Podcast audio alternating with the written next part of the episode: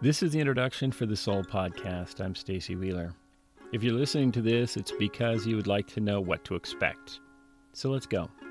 The Soul Podcast is for people on or starting a spiritual journey, even if you don't call it that. If you're actively seeking to connect with that deeper part of yourself or looking for ways to feel more joy and peace in your life, this show may be for you.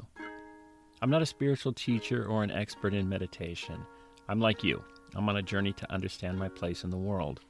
I have been for a long time. The journey is a lifelong experience. It's constantly evolving and gets richer and more flavorful, and it never ends.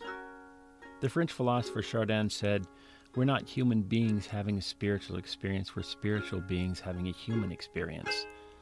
The more I dive into this work, the more I see that that statement is true. I've been on a spiritual journey my whole life, but didn't realize it until about six years ago when my life started to feel like it was falling apart. This is where the awakening starts for many of us. For me, the death of a loved one, the loss of a job, and the end of a marriage within about a six week period left me broken. I was completely exposed to myself. Instead of running from the pain and sadness, I leaned into it, which was the smartest thing I could have done.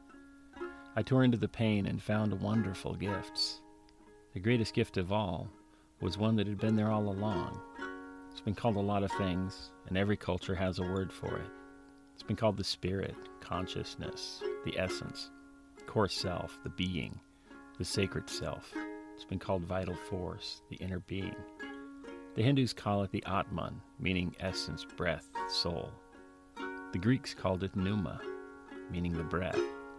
It's the divine spark, the inner self, the God inside, the noble truth, and the spiritual being. To keep things simple, I'll call it the soul. It doesn't matter what you choose to call it. If you're feeling its presence, you're well on your journey. If you don't feel it yet, keep coming back. I'll try to get you there.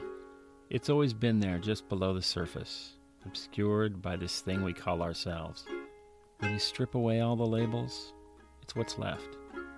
The goal of this show is to help you strengthen that bond to the spirit inside.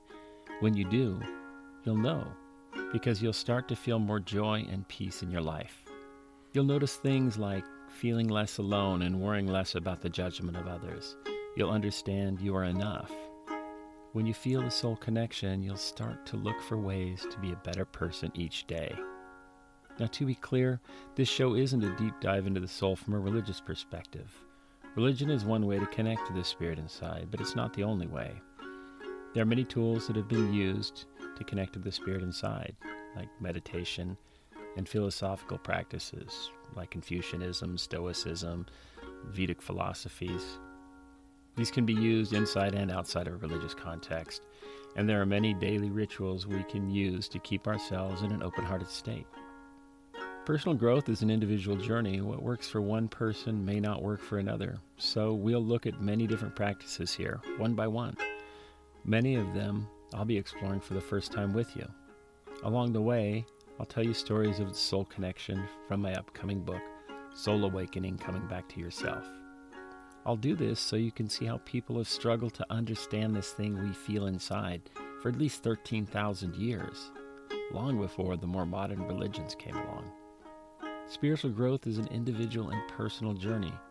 My goal with this show is to support you on that journey, even if you haven't begun yet. In episode one, I'll start with a story.